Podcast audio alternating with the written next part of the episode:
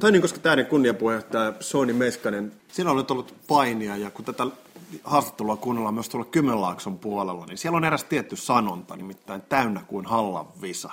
Ja olet käynyt Hallassa painimassa, niin millaisia muistoja tulee Hallasta? No joo, oikein hyviä muistoja. Siellä tuli monet, monet kisat käytyä ja olen saanut jopa Hallan visan merkinkin siitä, että kävin äh, muistaakseni parikymmentä kertaa ihan peräkkäin, eli 20 vuotta joka syksy painamassa Hallan visassa. Oliko se niin täynnä? No kyllä, kyllä sitä sanottiin, että Hallan visa on täysin, ei mahu seuran jäseneksi. kyllä se paikkansa pitää. Mistä tämä sanonta tuli? Tai no, kenen, kuka sen lausui, muistatko? Se oli aikoinaan Hallan visan puheenjohtaja Veksteen etunimeen muista, mutta kun siellä oli hyvin paljon niitä Veksteeniä, mutta se oli, se oli sellainen vanha ruotsin suomalainen kaveri ja se oli lausunut näin, että täysin kuin Hallan visa. Ja huonolla Suomella tuli. Joo, huono Suomella vielä.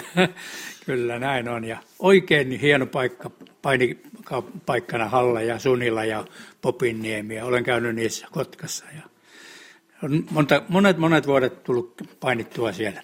Eikö niin, että siellä taas mennä paini ja kulttuuri vähän niin kuin rintarin, paini ja tanssit vähän niin kuin rintarinnan? No kyllä, näin, näin oli, että tanssittiin samaan aikaan, kun painit virahtivat vähän pitemmäksi, niin näyttämällä painettiin ja perällä tanssittiin. sekä pystypaini että mattopaini.